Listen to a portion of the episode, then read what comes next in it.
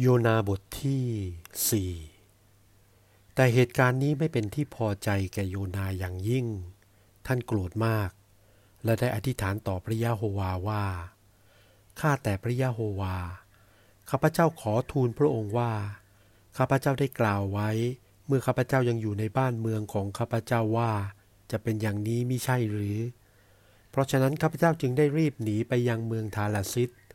เพราะข้าพเจ้ารู้ว่า พระองค์เป็นพระเจ้าผู้ประกอบไปด้วยพระมหากรุณาธิคุณ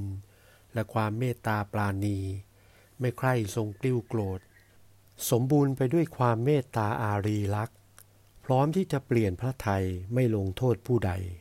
เพราะฉะนั้น ข้าแต่พระยาโฮวา บัดนี้ขอพระองค์ทรงเอาชีวิตของข้าพเจ้าไปเสียเถิด เพราะว่าข้าพเจ้าจะตายเสียก็ดีกว่าที่จะมีชีวิตอยู่ต่อไป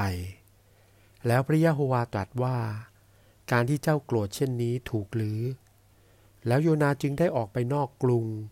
นั่งจับเจ้าอยู่ทางทิศตะวันออกของกรุงนั้น และท่านได้สร้างเพิงสำหรับอาศัย และเข้าไปนั่งอยู่ในร่มแห่งเพิงนั้น คอยดูเหตุการณ์ที่จะเกิดขึ้นแก่กรุงนั้น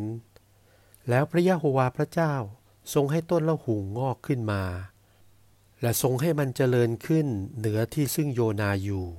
ให้เป็นล่มศีรษะของท่านไว้ เพื่อบรรเทาทุกความกลุ้มใจในเรื่องนี้ โยนาจึงมีความปิติยินดีด้วยต้นละหุงเป็นอย่างยิ่ง แต่ในเวลาเช้าวันรุ่งขึ้น